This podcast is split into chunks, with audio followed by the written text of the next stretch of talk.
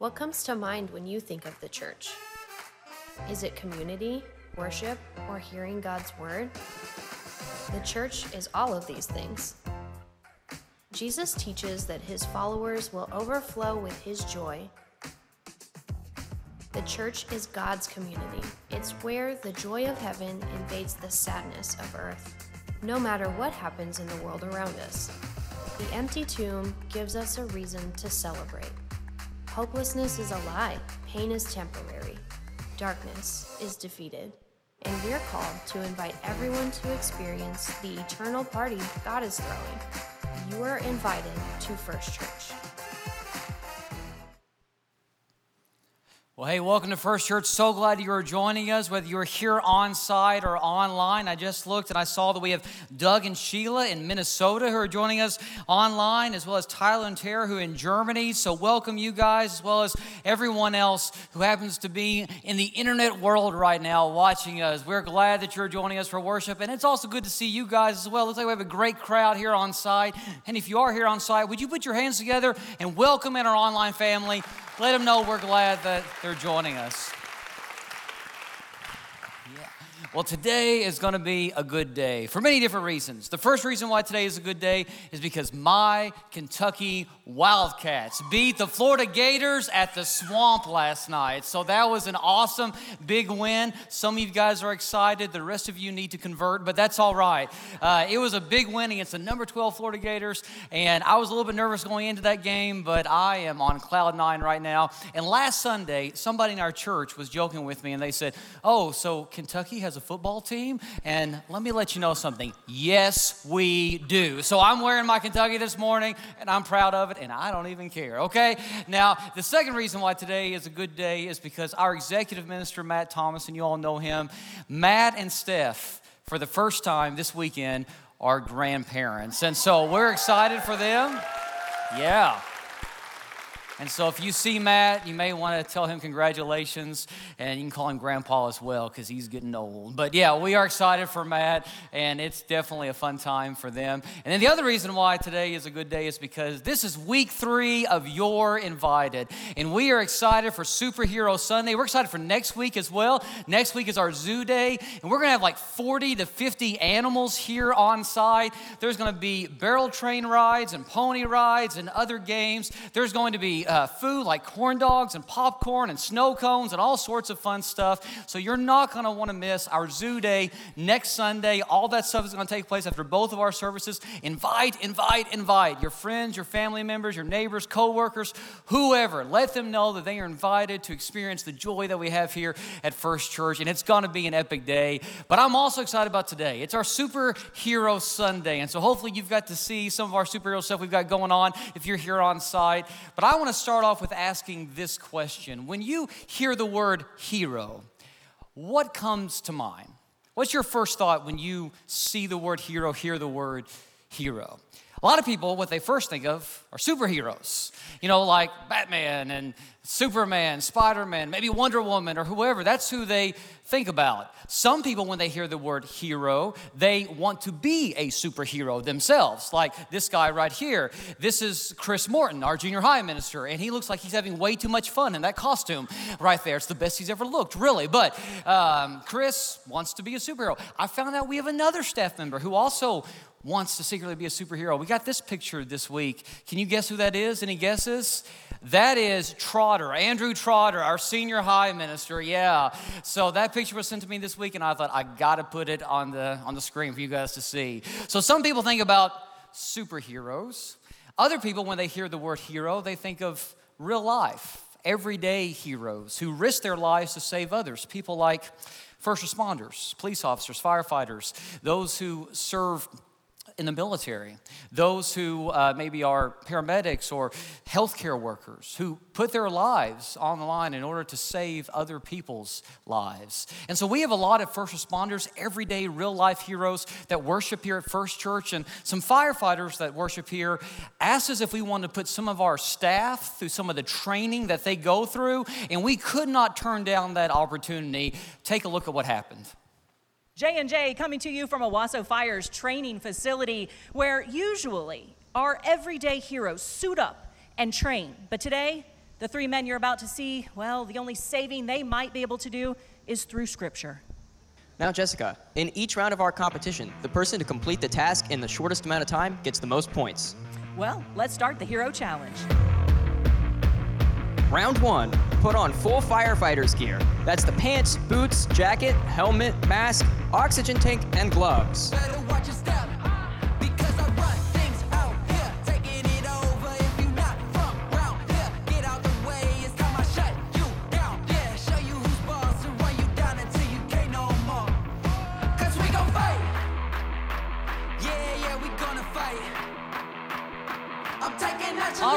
End of round one. Not surprising. Nathan, father of six, with that win.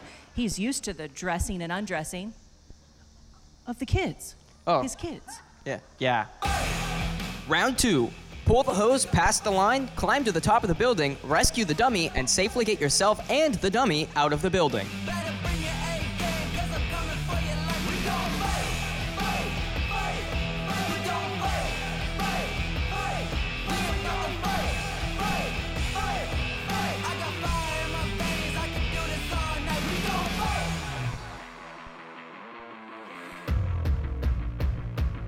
Round three, crawl through a smoke filled maze and put out the flames. Very, very tight spaces for them to get through. Thermal camera footage showing Zeb excelling in this round. However, Nathan, ooh, he's struggling.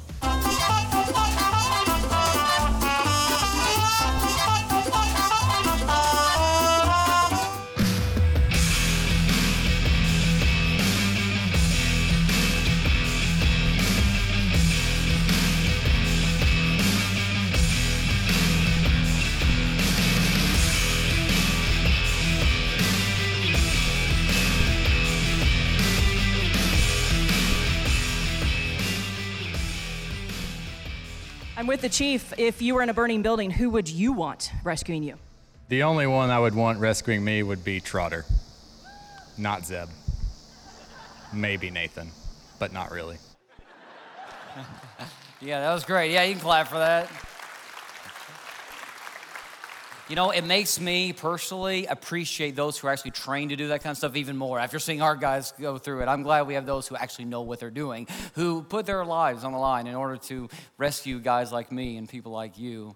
So maybe when you hear the word hero, you think about an everyday real life hero like first responders. Maybe think about those who, on this day, 21 years ago, 9 11, ran into the World Trade Centers as those buildings were on fire and getting ready to crumble, and they risked their lives to save others. Maybe you think of someone else. Maybe what comes to mind is, you know, a family member or a friend or a neighbor, somebody who made sacrifices for you and your family so that you could have what you have today or be who you are today. And that's a hero for you. There's a lot of different images that can pop into our minds when we hear the word hero. And I think it's a good question to ask what do you think of when you hear the word hero? But I think an even better question for us to ask is this one right here Who's the ultimate hero of your story? Because whether you realize it or not, we are all in need of a hero. We all need someone to rescue us outside of ourselves. And here's the thing we are all in need of the same hero, whether we realize it or not. The problem is, the hero that we need the most is often the one that we turn to the least. And that's what we're going to talk about today. In order to illustrate that truth, we're going to look at a very obscure passage from the Old Testament. It's found in 2 Kings chapter 5. So if you have your Bibles or a Bible app on your phone or tablet, go ahead and look up, look up with me 2 Kings chapter 5. That's where we're going to study today. And we're going to look at the life of a man named Naaman. Now, like I said, this is kind of an obscure passage, but I think it has some powerful truth for us today that God wants us to know and God wants us to learn. Now, Naaman was a pretty powerful guy himself. He was a military leader. And Naaman, well, he was successful. He had great wealth, great prestige. He was famous. He was popular. He had a lot of authority. But Naaman, this powerful man, found himself in a pretty desperate situation. And that's where we pick up in his story. 2 Kings chapter 5 verse 1 says this. Now, Naaman was commander of the army of the king of Aram. He was a great man. Say those three words with me in green. He was a great man. Good, you guys are awake. Awesome. He was a great man in the sight of his master, the king of Aram, and highly regarded. Because through him, the Lord had given victory to Aram.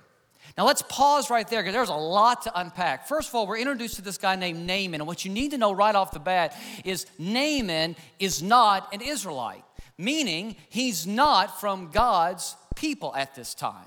Naaman is actually an Aramean, and the Arameans were the enemies to the Israelites. And he's not just any member of the kingdom of Aram, he is the leader of their military. He is the commander of their army. And what you need to know that is that at this point in time, Aram was attacking Israel heavily. They were going in and taking over villages, they were plundering towns, and they were taking the Israelite people back as captives, as slaves. The Israelites didn't like Aram. And Naaman is the commander of the army of Aram. So he's responsible for a lot of this destruction, a lot of this heartache that's going on in Israel. But he's known for being a great man in his own country because he's been successful in attacking the Israelites. He's had victory after victory after victory. So he's known for being this great man who has a great reputation. He's a celebrity everywhere he goes. He's best buds with the king of Aram. But did you notice why Naaman was so successful? Look at what the text says. Because through him, through Naaman, the Lord had given victory to Aram. What? I thought that he was with the enemy. But God is giving him victory. God is helping the enemy win battles. Yep. And here's why. Because sometimes God will use unconventional and unexpected means to wake up his people when they won't listen to him. God will try other things. But when we won't listen and we're not paying attention to him, sometimes God will use unconventional and unexpected means to wake us up, to shake us a little bit, to help us remember what really matters, to help us focus on him. God does this over and over and over again in Scripture. And so, in this moment, God is using the enemy to wake up his people so that they will realize what they are missing. And I wonder right now is there anything going on in your life that God might be using to wake you up? Is there anything happening right now in your life that you consider to be an obstacle or a hurdle or some tragic thing that maybe God is actually using to get your attention so you will pay attention to what really matters?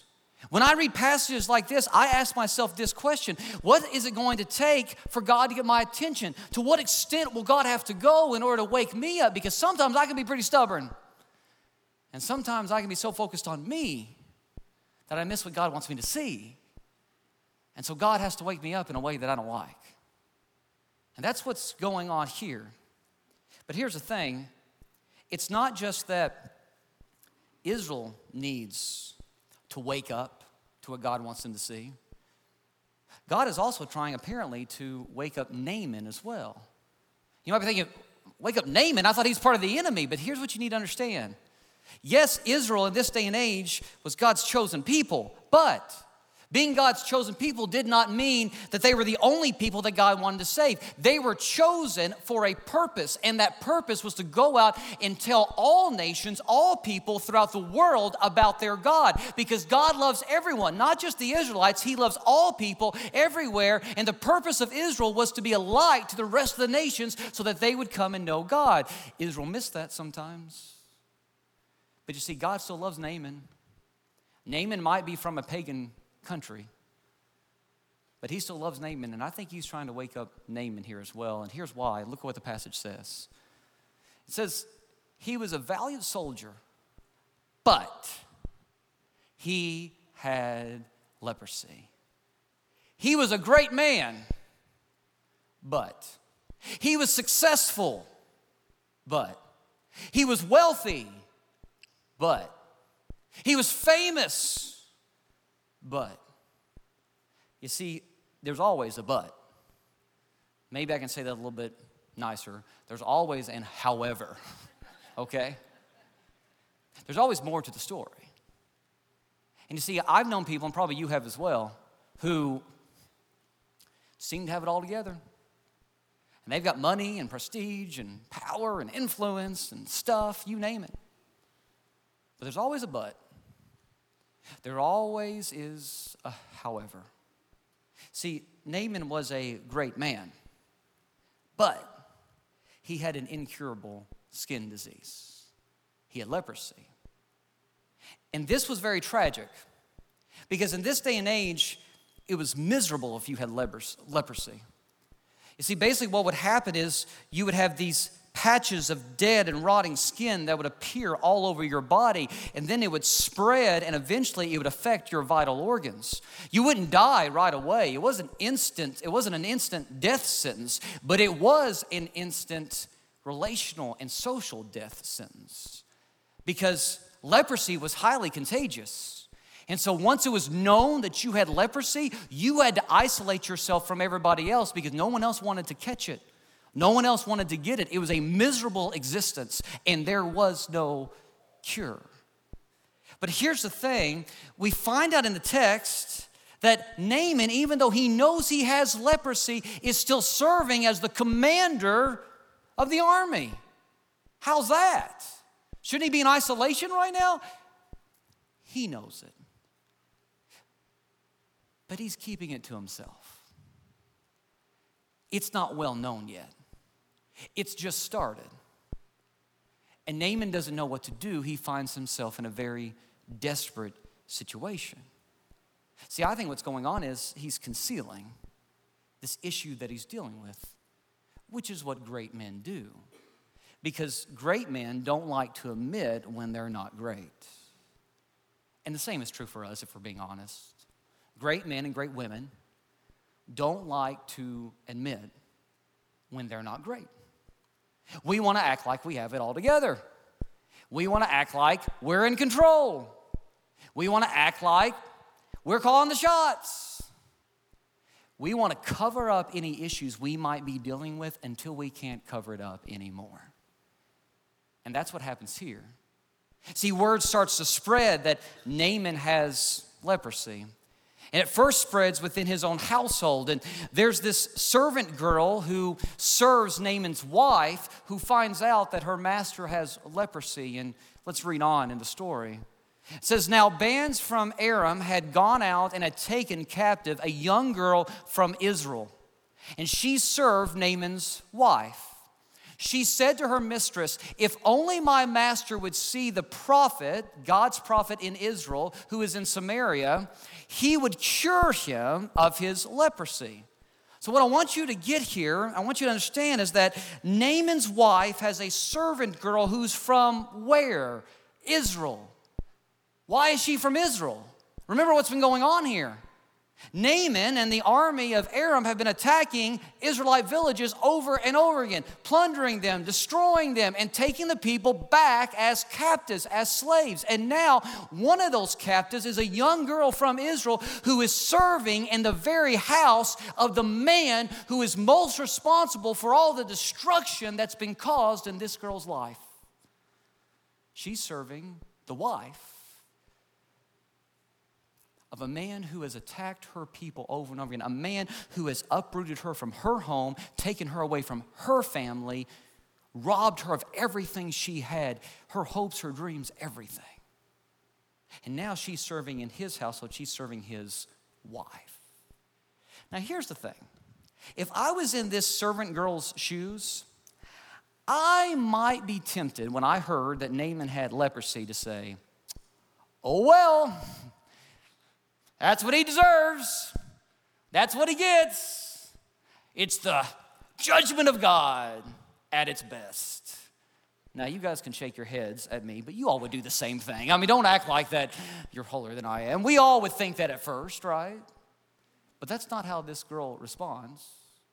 She doesn't say, oh, well, you know, serves him right. Do you notice what she says? If only my master Naaman would see the prophet who's in Israel, who is in Samaria, he would cure him of his leprosy.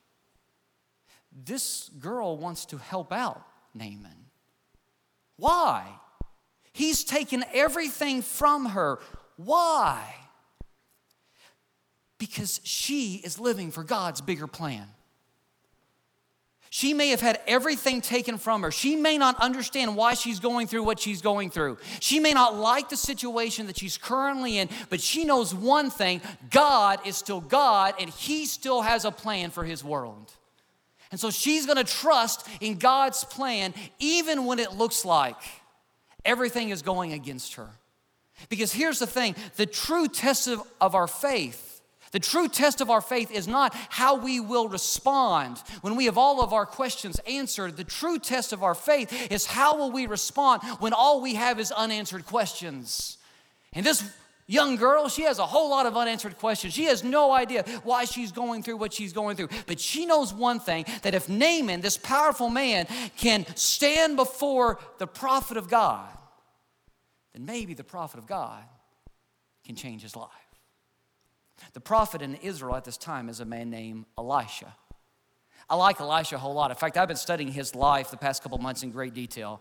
And I haven't really done an in depth study on Elisha in my entire life until just recently. And you can ask our staff, you could ask our elders, because I lead devotions and staff meetings and elder, elders meetings all the time. And I've been talking about Elisha for like two months. They're probably sick of me talking about Elisha, honestly. But I don't think Elisha gets enough airtime in church because he did a lot of incredible things that God asked him to do. And he had a great ministry during a really rough period in Israel's history.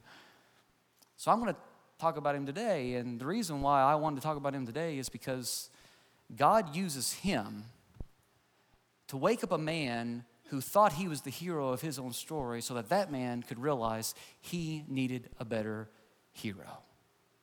See, this girl says, if you go see Elisha, God's prophet, who God has done miracles through over and over and over again, he could possibly cure you.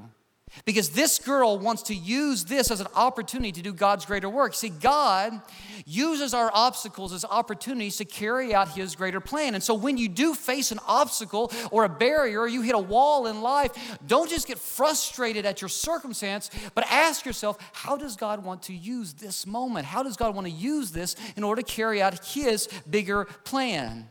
Because God often uses what we consider small to wake us up to His greater truth. And before this moment, Naaman probably saw this little servant girl as somebody insignificant, somebody who didn't matter, someone very small in His great mind. But God uses what we consider to be small to wake us up to His greater truth. And is there a small voice in your life right now? A small little factor, a small little small little whisper that's trying to wake you up to God's bigger truth, but you've been ignoring it because you consider it small, maybe because you consider it beneath you, something not important.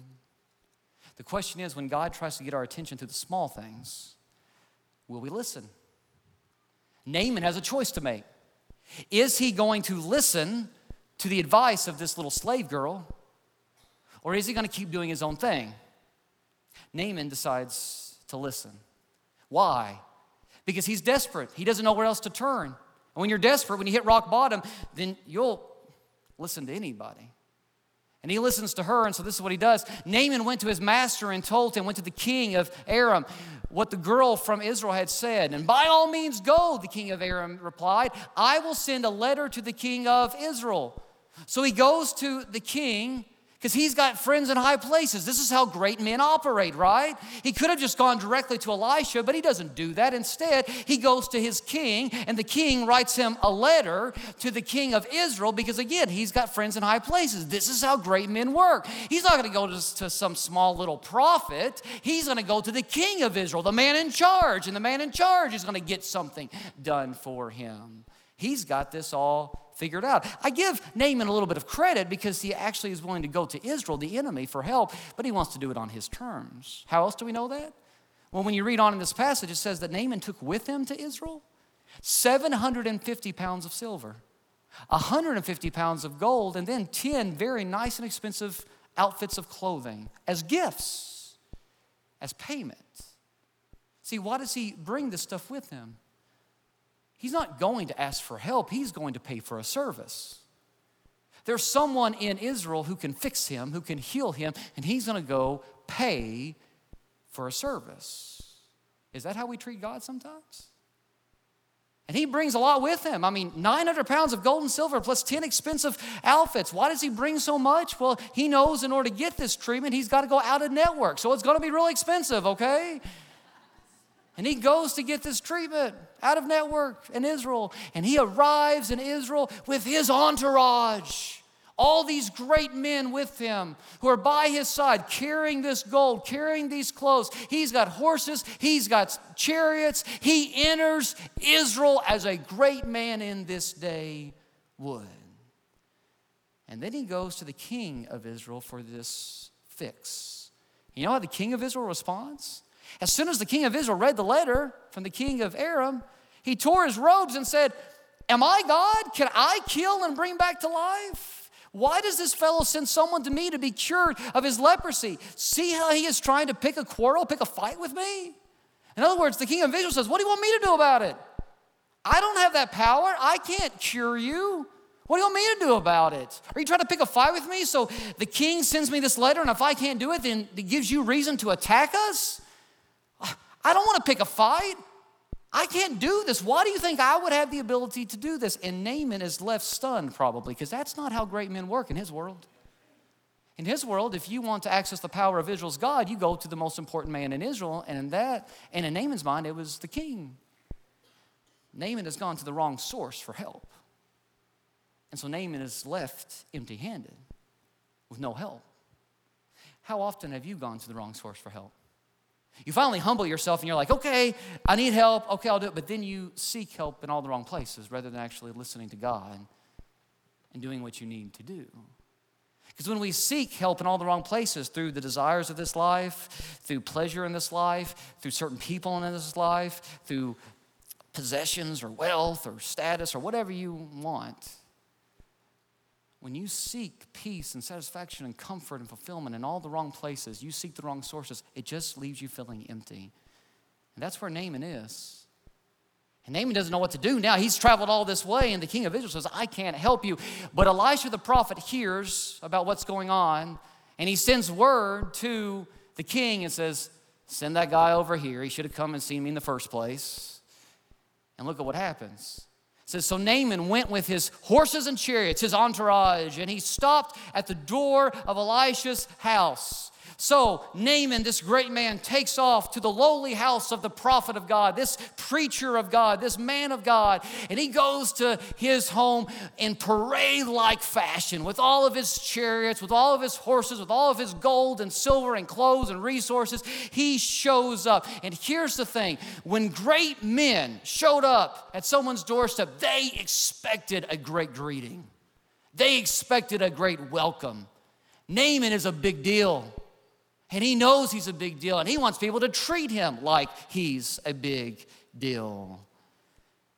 But he arrives on Elisha's doorstep, and Elisha doesn't even leave his couch to go greet him. Elisha just stays put and sends one of his servants and says, uh, Go there and tell Naaman what he needs to do.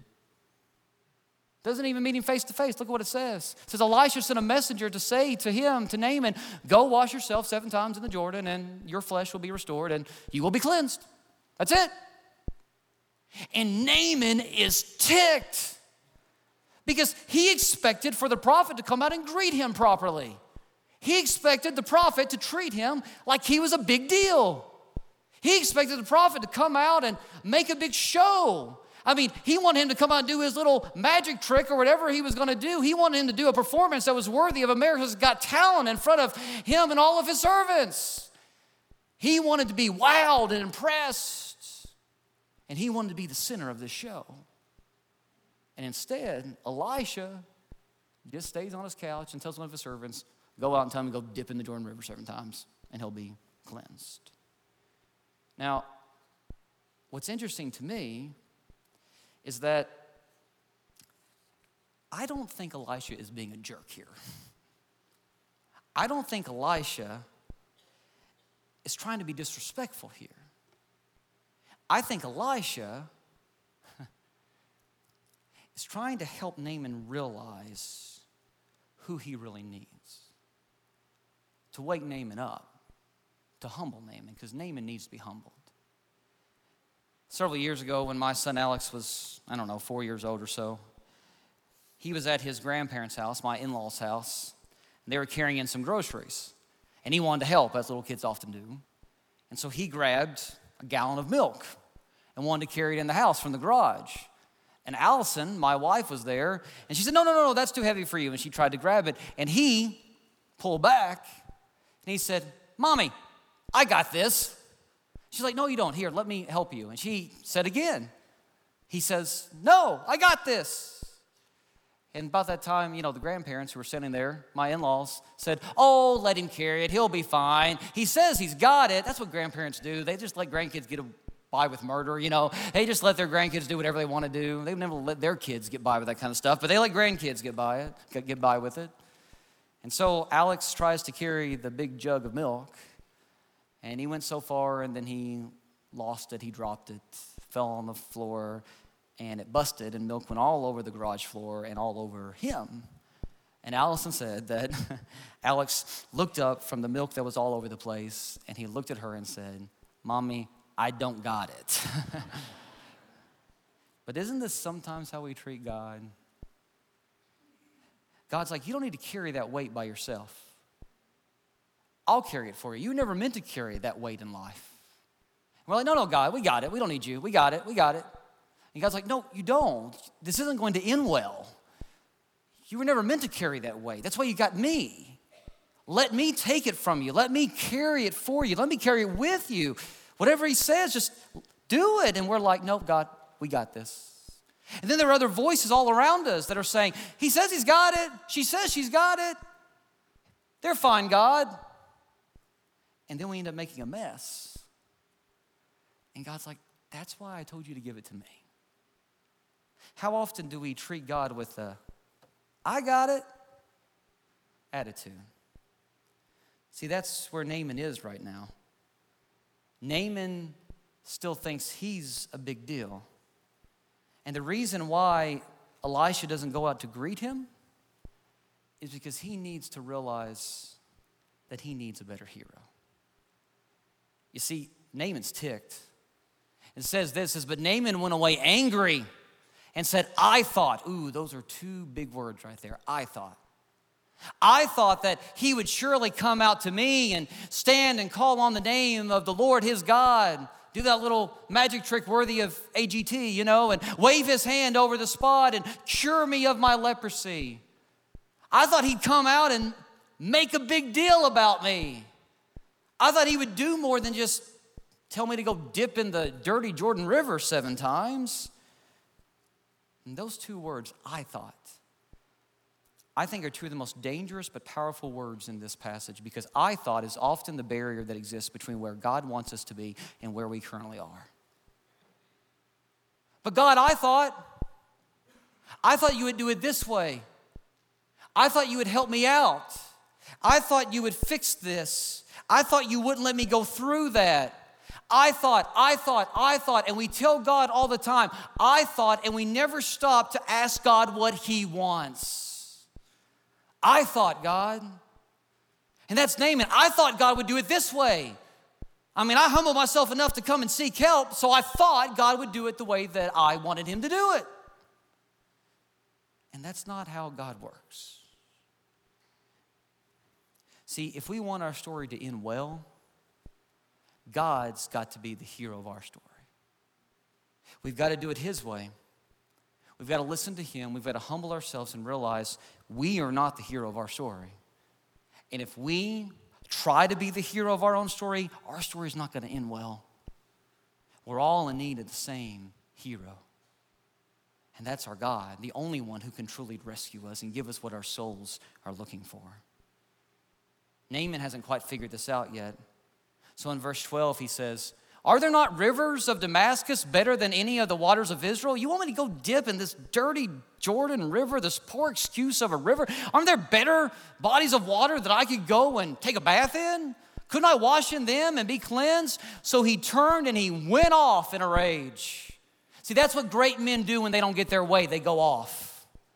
When great men don't have their expectations met, they go off. And so he went off in a rage and he's ready to walk away from the power of God that God wants to display in his life. He's ready to walk away from it because of his pride. You ever been there? He's ready to walk away from what God wants to do for him because of his own pride and ego and selfishness. And then one of Naaman's servants comes to him and talks some sense into him and says, Hey, uh, uh, Master, um, if the prophet had asked you to do something that was like showy and big, wouldn't you have done that? So why don't you just do the simple thing he's asking you to do? Because it means you're not going to have leprosy anymore. And Naaman realizes what he's getting ready to pass up on. Aren't you glad for those wise people in your life that can talk some sense into you when you need to have that done? Aren't you grateful for those godly people who can look at you and say, hey, you're not being reasonable right now? I'm glad I had those people. I hope you had those people in your life. And so Naaman listens to his servant and he does what the servant tells him to do. So he went down and he dipped himself in the Jordan seven times, as the man of God had told him. And his flesh was restored and became clean like that of a young boy. So he goes on and he does exactly what Elisha asked him to do. And here's the thing when Naaman was dipping in the Jordan River, when he was getting ready to bathe in the Jordan River, before he could do that, he had to undress. He had to take off all of his armor, he had to take off all of his clothes. And he stood before all of his servants, his entourage, exposed, which is what he wanted to avoid. He wasn't just exposed in the sense that he was naked, but he was exposed because now everybody could see those leprous spots on him. And I wonder if some of his servants weren't looking at him and saying, Oh, it's worse than we thought. He's fully exposed. He thought he could hide his problem, his issues. But now he's exposed. And here's a truth that I've learned the hard way in my life. But God can't heal what I hide. And God can't heal what you hide. If we're going to receive the life that God created us to live and wants us to live, then we've got to be willing to offer it all to Him, to be fully exposed before Him. And so Naaman does what God says. He goes down into the Jordan River and he dips seven times. And I want you to imagine what's going on probably in Naaman's head. He dips in the water the first time, nothing happens. Because remember, the prophet said it's going to take seven times. So he does it a second time, nothing happens. Third time, nothing happens. Fourth time, nothing happens. Fifth time, nothing happens. And Naaman is probably thinking, this is crazy. This is nuts. Why am I doing this? But he keeps on going and he does what God asks him to do. Because here's the thing faith is trusting that God is God and I am not. And here, Naaman realizes this is out of his control. He's desperate, he's got nothing left. So I'm just going to trust that this God of Israel will do what he's promised to do. And after the seventh time of immersing himself in the water, he comes up and his skin, the Bible says, is like that of a young boy, totally clean. It's a powerful miracle, but here's the thing the greatest miracle in this passage is not that Naaman's skin was changed, but is that Naaman's heart was changed. That's what God wanted all along. Look at what happens. Then Naaman and all his attendants went back to the man of God, went back to Elisha, and he stood before him and said, Now I know that there is no God in all the world except in Israel. In other words, the God of Israel is the one and only true God. Please accept now a gift from your servant. So Naaman goes back and he says, I know that your God's real. I know He's the only real God. And so now I want to worship Him. Here, accept this gift. And you know what? Elisha will not accept any gifts from him Because even though it was fine for Elisha to accept an offering from somebody, he would not accept gifts from Naaman because I think Elisha knew Naaman might be tempted to still take credit for this miracle. And so he says, No, I don't want anything. Don't give me anything. Because I want you to go back to your homeland knowing that God did this and you didn't. I want you to go back and realize that there is a better hero for you to live for. There is one beyond you that can give you what you're really looking for. God's gonna get all the credit for this. And I don't want you to be tempted to take any credit for it. And so Elisha refuses any gift from Naaman, and Naaman goes back to his home country, realizing who the hero is that he truly needs. Do you need a better hero today? I was going through some pictures on my computer the other day and I came across this picture of my son Alex. This has been a few years ago. It may be hard for you to tell, but he's actually wearing a pair of my shoes at that time. And he was walking around the house wearing my shoes, which were way too big on him, falling off of him. But he kept saying that he wanted to be like me. And both my kids have had moments like that when they've done something where they want to be like me or they're interested in what I'm interested in because they want to be like me. And a couple years ago, on Father's Day, Alex brought home this from one of his classes. It says, Some people don't believe in superheroes, but they haven't met my dad. It's a picture of him there. And I remember when I got that, I remember thinking, I want my kids to respect me. I want my kids to see me as a good example. And I want to be a hero in some sense for my kids. But in order to be the hero that my kids need, I need to introduce them to a better hero than me. Because if they get to the end of their life and the only hero they have is me or some other person, they're going to be left empty like Naaman. I want them throughout their lives to know who the true hero of their story is and let him continue to work in their lives. So let me ask you as we wrap up today do you need a better hero? Because that's why Jesus came. And he's here today ready to work in your life. If you've been trying to do this on your own, he can offer you what no one else can give you. He came to this earth, died for your sins, so that you could have forgiveness of sins before God, so that you could live a new life, you could have a fresh start, and you could have the promise and hope of eternity with Him as His child. And only Jesus can give you that. And He wants to be your hero today and throughout all eternity. The question is do you need a better hero? Would you pray with me? Father, the reason why we can celebrate today is because we have a better hero. We have Jesus. And Father, I just pray that if there is anyone in the room today or listening online who doesn't know your son Jesus, that before the day ends today, they would seek him because we're all in need of the same thing. We're all in need of a greater hero than ourselves. We all need your son. In the name of Jesus, I pray. Amen.